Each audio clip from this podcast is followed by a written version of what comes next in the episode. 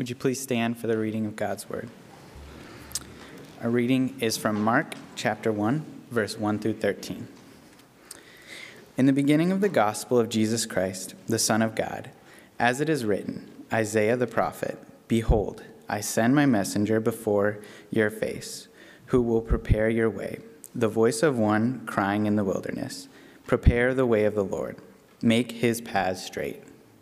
John appeared baptizing in the wilderness and proclaiming a baptism of repentance for the forgiveness of sin. And all the country of Judea and Jerusalem were going out to him and were being baptized to him in the river Jordan, confessing their sin.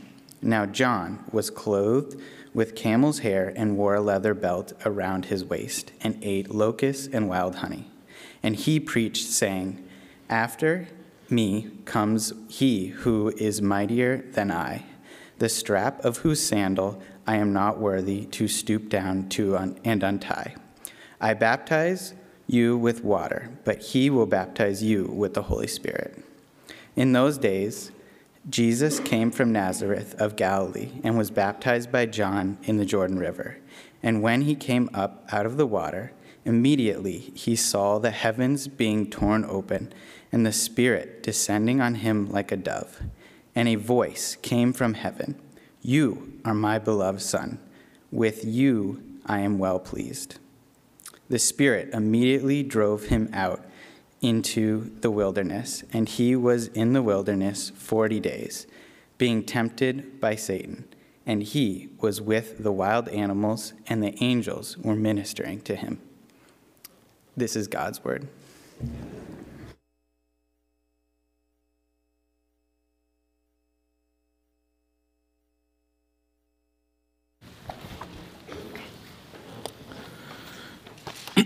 Thank you, Cody. Uh, as I get started, I'm just going to preemptively ask for your forgiveness because I'm going to have to clear my throat a lot and drink lots of water. I've been fighting this cough, but let's pray as we get started. God, thank you for another morning to get together and to open your word, to consider Mark and this new gospel to become more familiar with you, Jesus. Pray that this message would prove useful and helpful to these people, that we would know something more of Jesus, and that we would be emboldened to share of him and about him with our friends and neighbors. And I pray that in Jesus' name. Amen. Well, today we begin our new sermon series on the Gospel of Mark. And being tasked with the first message in this series, we have a little bit of extra work to do. Uh, before I can introduce Mark chapter 1, I need to introduce the book to you, uh, which is important. We need to know who we're dealing with and what we're dealing with if we're going to understand what's being said. Recently, I was reading this children's book uh, with my boys called Amelia Bedelia. Has anyone read this? Yeah, okay, so we already know. Amelia Bedelia is such an excellent example of why hermeneutics matters. Because for those of you who don't know, in biblical scholarship, hermeneutics, this is a big word for describing uh, the biblical interpretation. and in this hilarious little book, Amelia, who's this young maid helping out a family, uh, before leaving the day, the owner of the home gives her a list of chores like changing towels, drawing the curtains, and dressing the chicken. But Amelia has a very specific hermeneutic when the owners return, she's horrified. The owner's horrified because Amelia has changed the towels by taking a pair of scissors to them, changed how they look. Amelia has drawn the curtains. She found pen and paper to draw those curtains. And to top it all off, the best part of the book, Amelia dressed the chicken. She found a pair of socks and a nice set of overalls to dress that chicken well. So she got through the list. She was doing what the owner was asked in her mind. But she had interpreted it all wrong. She didn't understand the meaning or the intent of the author. And that's why it's important to lay out some of the context for our study in Mark. If we're not careful, we can end up interpreting Mark like Amelia interpreted that list. So, as we get started with the new book, I want to consider very quickly six questions on the Gospel of Mark. So, our first question is who wrote it? And as the title suggests, you know, there's agreement that the author is a John Mark, who is known to travel with apostles like Paul and Peter. You can look at Acts 15 for an example. And there's also documented corroboration that this John Mark is the author, uh, excuse me, the corroboration is from the early church, testifying to this John Mark writing this gospel with Peter's insight. Second question What kind of book is this? You know, the Bible is full of different genres that need to be handled differently, and gospels are narrative accounts. They tell us in story form who Jesus is and what he came to do. The third question why did Mark write this gospel? And there's a lot of parts to this answer, but the main reason Mark wrote his gospel which isn't so dissimilar from the other Gospels, is to show readers that Jesus is the Messiah, the Son of God. How Mark makes that claim is very unique to him. For example, Mark is extremely concise. And there's many reasons why this is the case. I'll highlight two why he's concise. First, there's agreement that Mark wrote to Gentile readers, so it's reasonable to suggest that Gentiles were less familiar and less interested in Old Testament passages and Jewish customs. Second, Mark writes with urgency. He keeps his storytelling concise to get to the point so that people will repent and believe. And if you read the book before, then you know that something which jumps out at you is the 48 times that Mark will use the word immediately. He's not wasting any time, he's getting right to the point immediately, immediately. And a couple weeks ago, I mentioned that Matthew uses copious Old Testament references to identify Jesus as the Messiah that as a book, Matthew's portrayal of Jesus is like a license or passport. He's giving all those Old Testament references to provide identification. Mark, on the other hand, is not like that. He's brief. His gospel is more like a curated highlight reel composed of short clips that get to the point. All right, fourth question What's the structure this is something I can nerd out on so much, but again, we're keeping it concise. Uh, one scholar puts it this way, R.T. France. He points out there's three basic acts or dramas to the gospel account. We have Jesus in Galilee, Jesus journeying to Jerusalem, Jesus on the way, and then Jesus in Jerusalem.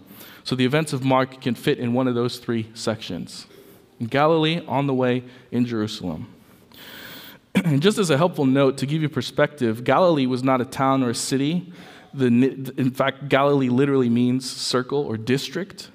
So, for example, part of the Jordan River is in Galilee, the city of Nazareth is in Galilee. So, to speak of Galilee is like speaking about Middlesex County, a lot of towns in it. And one more note on geography the journey from Galilee to Jerusalem would have been, give or take, 100 miles. And that would be like walking from Boston to Sandy Island, from Boston to Lake Winnipesaukee. If you walked it, you would be walking uh, the length of Galilee to Jerusalem. The fifth question we need to ask is a continual question, one we will revisit again and again. It's a central question to keep in the back of our minds, which is what is Mark telling us about Jesus?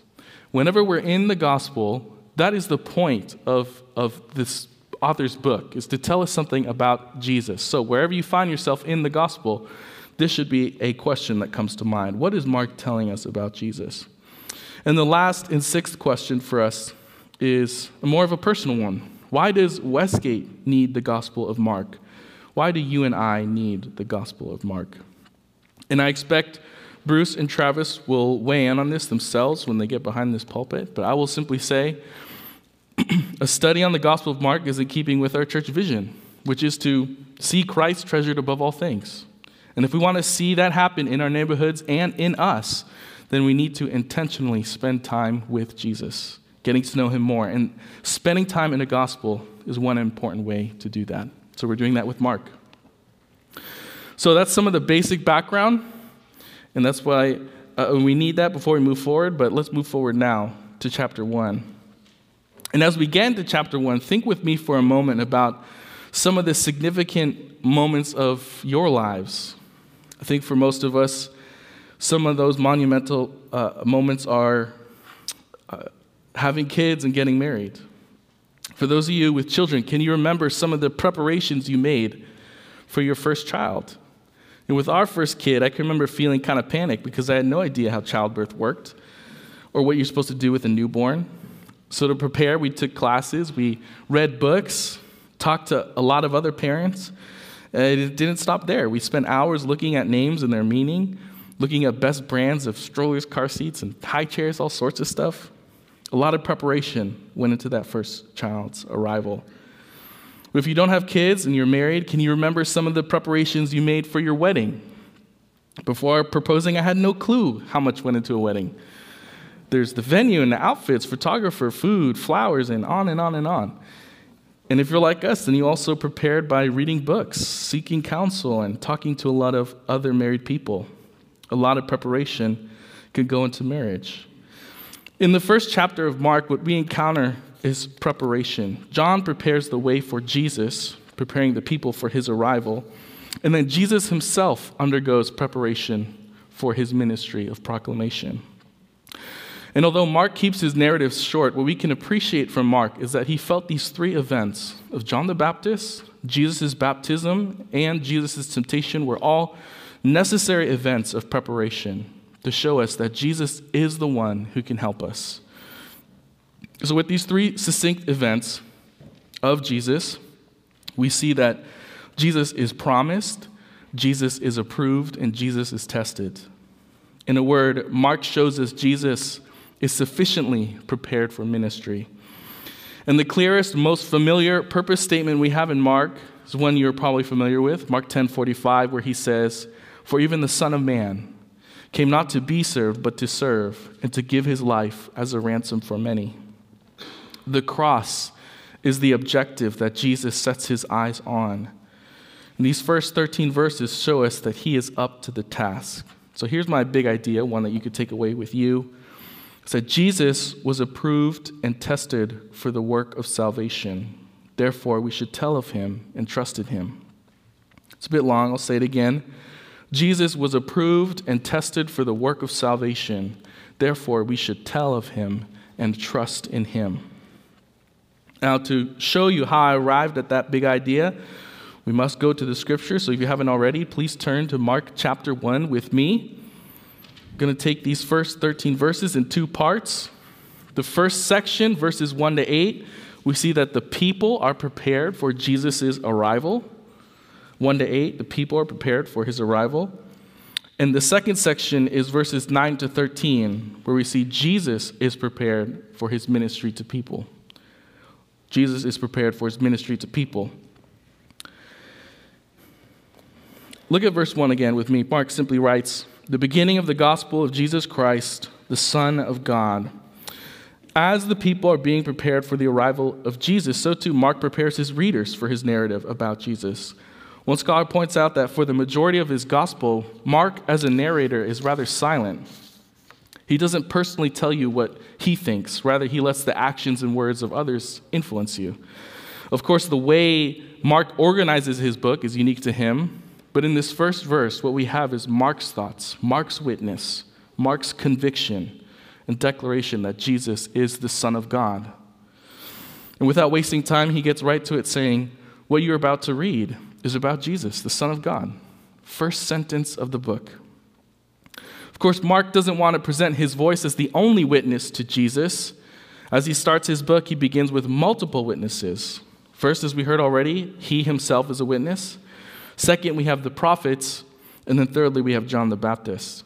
Look at verses 2 and 3. The way Mark frames the Old Testament quotation uh, to our minds makes us think that Mark is pulling this quotation just from Isaiah, but this quote is actually a combination of three quotes from Exodus, Malachi, and Isaiah.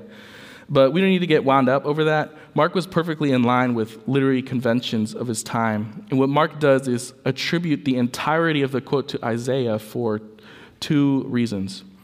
First, Isaiah was considered one of the greatest prophets and was likely more well known than Exodus or Malachi. And second, although Mark quotes from a couple books, he wants to focus on the Isaiah quotation. and that makes sense because it's Isaiah who explicitly speaks about one crying in the wilderness. Well, Mark quotes the prophets to give credence to his gospel about Jesus, to say, I'm about to tell you about Jesus in this gospel of mine, but the story of Jesus doesn't actually begin with my gospel. If you've read Exodus, Malachi, and Isaiah, you've already gotten glimpses. Long ago, the prophets predicted not only that Jesus would come, but how he would come. This brings us to our third witness. How Jesus would come has everything to do with preparation.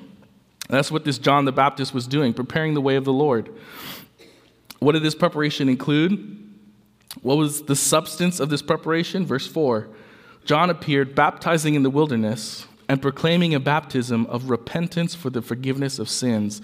The preparation that had to take place was in the hearts and souls of God's people. And this was a radical thing that, God, that John was doing.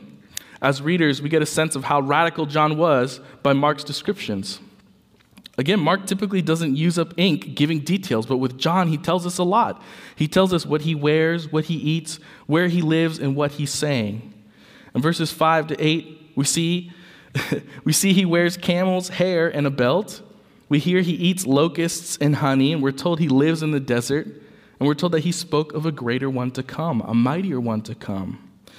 And the point of highlighting those four things is to highlight John's humility and devotion to God. What we encounter in John is a man who knows what matters most, which is God.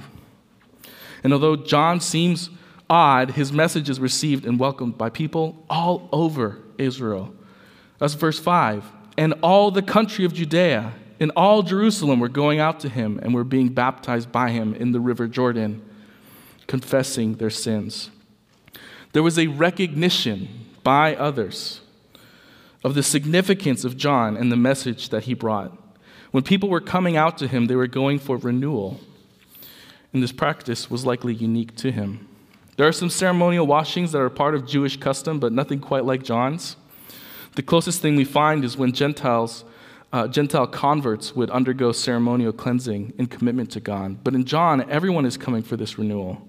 And as they come, they're being prepared for the one who is mightier than John to arrive. And I don't think John would be bothered by this, but it's fair to see John as this opening act, right? He knows this. He knows that his job, his time in the limelight, will be eclipsed by someone greater. He's counting on it. He knows that the headlining act is, is who people are really come to see. But in the meantime, he's content to gather a crowd and get folks ready for that person. But unlike a concert, which is all fun and games, to get the people ready for Jesus requires hard work, confession, and repentance. Now, as we step back and reflect on verses 1 to 8, we see that Mark, the prophets, and John are all preparing us for the arrival of Jesus. But something we need to realize is that we as Christians are not only preparing for Jesus, the actions of John the Baptist should inspire us to action. One author presents a question for all of us to consider, saying this How can God use us to prepare the way for Jesus? How can God use us to prepare the way for Jesus? When he arrives on the scene, John's ministry isn't needed anymore. No longer do people need to meet a camel clothed man in the wilderness, but people still need to meet Jesus. And the conviction and humility that John has is still needed today. Today, we now have the responsibility of preparing the way for Jesus of speaking about Him, pointing to Him, calling others to repentance, ourselves included. One of my favorite Christian authors, this professor and pastor named Jared Wilson, he has this short little saying, a conversation that I think is emblematic of John. It's basically, again, this tiny conversation between someone and himself, a preacher. Someone asks Jared, You're the preacher. To which he responds, Yes person follows up and comments, So you're the guy with all the answers? And Jared responds, No, I'm the guy who points to that guy. And again, I think that sort of attitude is emblematic of what John the Baptist is doing in the wilderness, pointing out that there's one greater than him. In the Gospel of John, when he tells the story of John the Baptist, he famously says, He, meaning Jesus, must increase, but I must decrease. And we should carry that sort of attitude as well. All together, we see that Mark, the prophets, and John the Baptist act as witnesses of the arrival of Jesus. God uses all of them for the preparation of his people. So here's a simple takeaway from verses 1 to 8 God used witnesses to prepare a way for Jesus. Therefore, we too should be witnesses preparing a way for Jesus. God used witnesses to prepare a way for Jesus. Therefore, we too should be witnesses preparing a way for Jesus. In verses 1 to 8, we see that the people are prepared for Jesus. And in verses 9 to 13, we will see that Jesus is prepared for his ministry to people. We'll look there next. In this final section, Mark describes two events rather succinctly. We have the baptism and the temptation of Jesus. And I think together we can kind of think of these events as a sort of divine quality control. If the Son of God is going to be sent to save the world, then you want to make sure that he is up to the task. And although short, Mark shows us that Jesus is sufficiently prepared for his ministry. And his preparation has four parts to it. So, first is that Jesus is baptized by John. In verse 7, John says, One mightier than I is coming. And in verses 9 to 11, we see who he's speaking of Jesus. Now, sometimes the question is raised why would Jesus need to be baptized, especially since John's baptism was one of confession and repentance of sin? Isn't Jesus sinless? And yes, of course, Jesus is sinless. So his baptism isn't exactly the same as those from Judea and Jerusalem who came. Rather, as one commentator points out, the baptism of Jesus was a prerequisite to his ministry because it was a means of meaningfully identifying with sinful people. Although he didn't have sins to confess, we do. And in order to identify with our fallen need, he participates in the baptism. But more happens in his baptism as well, which brings us to the second aspect of his preparation, which is Jesus is approved by the Father. The scene is rather dramatic and majestic. Verse 10 Jesus comes out of the water, heavens are torn open, and the Spirit descends on him like a dove. And to top it all off, a voice from heaven speaks, saying, You are my beloved Son. With you I am well pleased. Now, in two verses, we encounter the remarkable presence of the Godhead, the Trinity Father, Son, Holy Spirit, all present. And this importance of this statement from God, from God the Father, takes on additional meaning when you consider the silence that precedes it. For 400 years, there is an audible gap where God was silent.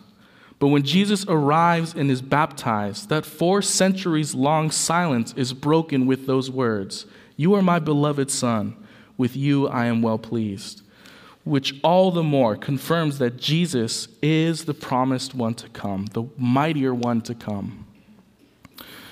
But identifying himself with broken people and being approved by the Father doesn't complete his preparation. More needed to take place. And these last two movements of preparation are related. Verses 12 and 13, we see that Jesus is sent by the Spirit and is tested by Satan sent by the Spirit, tested by Satan. That Jesus is sent by the Spirit is significant because it shows us that this testing was sanctioned by God. It would be one thing if Satan snatched him up and brought him to the desert to duel, but it's not Satan, it's the Spirit that immediately brings Jesus to the wilderness. Now, why might God find it so important to bring Jesus into the wilderness, to go toe to toe with Satan? I think this commentator Jason Meyer gives a great answer. He writes, The Son of God cannot save sinners if he becomes one. If Jesus fails the test, if he cannot remain faithful through temptation, then the story is over. There is no hope for salvation in that scenario. When Jesus goes head to head with Satan and survives, we get further confirmation that this Jesus can do what he's called to do. In addition to all that, that Jesus was in the wilderness 40 days is no small detail. Jesus was not the first beloved son to be tempted. Earlier in the Old Testament, we hear of the people of Israel who have to wander in the wilderness for 40 years because of their sin. But also, Jesus is not the first person to go toe to toe with the devil. Adam was. And with those two, you already get a sense for the tragedy of the Old Testament that God's people, from Adam to Israel, that no one was able to perfectly stand firm against temptation, but Jesus was. When Jesus battles Satan, he doesn't waver. And if we're going to depend on a Savior to rescue all of us, then you want to be certain that your hero is up to the task. Jesus proved he was. When all is said and done, and we read that the angels are ministering to him, the image that comes to mind is one of boxing where you, where you have the coach and the corner man who are there to give the fighter water and to bandage his wounds. When the angels minister to him, it signals the conclusion of the fight, that he's won and he gets some well deserved care. And in this short section, we see that Jesus undergoes preparation before his ministry, baptized by John, approved by the Father, sent by the Spirit, and tested by Satan. All so that he could begin his earthly ministry with the purpose of facing a Roman cross.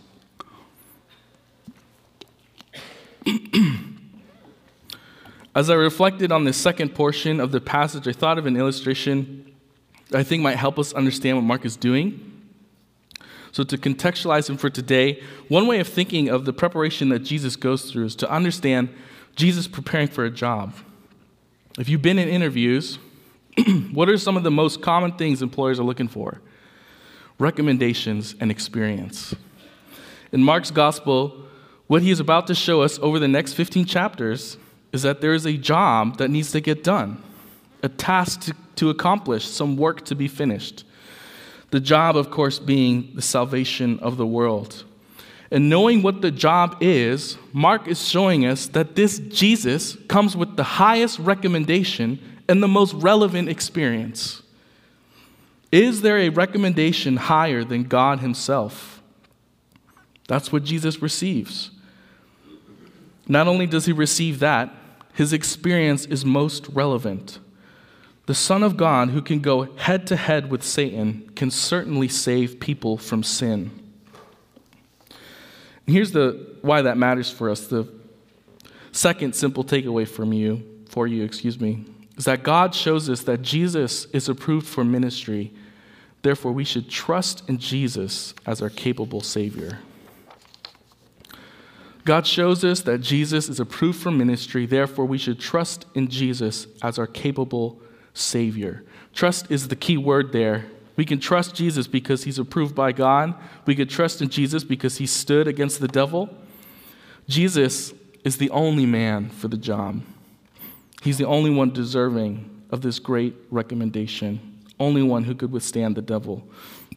And if I can press into the imagery a little more, the issue that people have faced since Adam is attempting to find others who appear to fit the job description of salvation. It's a classic error, first detailed by the reformers. It's not so much that we go looking for others to save us, but rather look to ourselves for salvation. We can get into this ditch that has us thinking that people can earn salvation by their own works, that we can live good enough or behave good enough. But the standard for earning salvation is perfection, and none of us are able to attain that. Thankfully, as Mark will show us, our salvation doesn't depend on our works it depends on Christ's. And what we'll see as we make our way through the book is how repeatedly Jesus is presented to us as the right man for the job. He will continue to receive commendations from others, and he will continue to go toe to toe with Satan and those who serve him. But at the end of the day, the purpose of Mark is to show us that Jesus is, in fact, the Son of God the Savior of the world. I'll end with how it began. Jesus was approved and tested for the work of salvation. Therefore, we should tell of him and trust in him. Let's pray.